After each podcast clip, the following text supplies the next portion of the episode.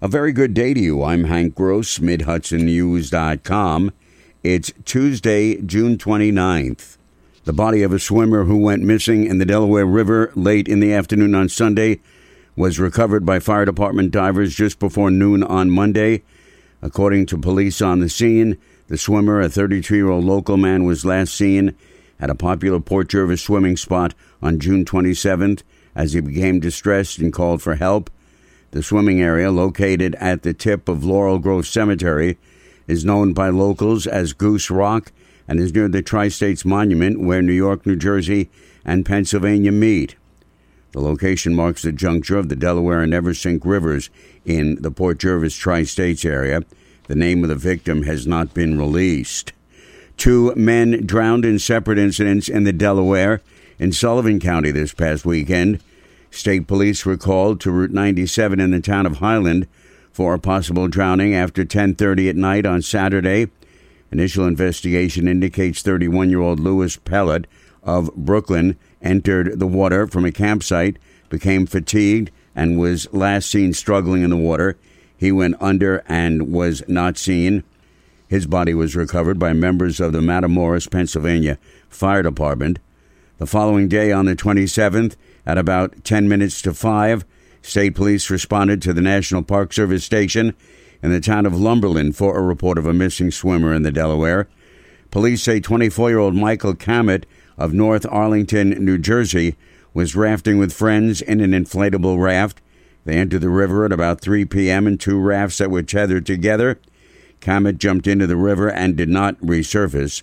He was later recovered. Circumstances of both of those drownings remain under investigation. Recommended designs for commemorative Purple Heart coins have been proposed to the Secretary of the Army, and once final designs have been selected, they will be struck at the West Point Mint. Gold, silver, and copper nickel clad coins will be struck in 2022, says U.S. Mint Communications Director T.V. Johnson. We're going to strike about 50,000 gold pieces, 400,000 silver pieces, that's the $1 denomination, and 750,000 of the copper nickel clad half dollars.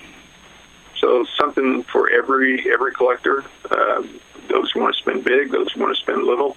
Uh, I think we'll be able to run the gamut. Proceeds from the sales after production costs will be donated to the Purple Heart Mission, the not for profit organization that supports the National Purple Heart Hall of Honor based in New Windsor.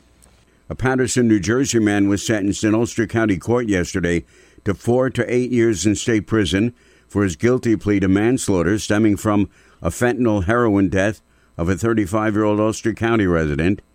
Judge Brian Round sentenced Jamal Thompson, who admitted that his actions recklessly caused the death by overdose. This is the first time in the history of Ulster County that a drug dealer has been convicted of manslaughter for a death resulting from the sale of drugs. Thompson admitted to selling drugs to the victim on January 9th of last year and that he knew they contained fentanyl. District Attorney David Clegg says the potential lethality of drugs sold that are laced with fentanyl is beyond doubt. Dutchess County Court Judge Jessica Siegel handed down a 25 year to life prison sentence to a former Dutchess County Jail corrections officer on Monday. Timothy Alexander was convicted of the 2018 murder of his ex wife, Terry D. Gelarmo, in April of this year. Alexander was arrested and charged with second degree murder by the state police in November of 2018. At the time of his arrest, State Police Captain John Ryan called the murder a heartbreaking tragedy where a young mother lost her life due to domestic violence. The state Republican Party conducted a straw poll in Albany of all county GOP committees through the state and who the party's nominee should be for governor in 2022.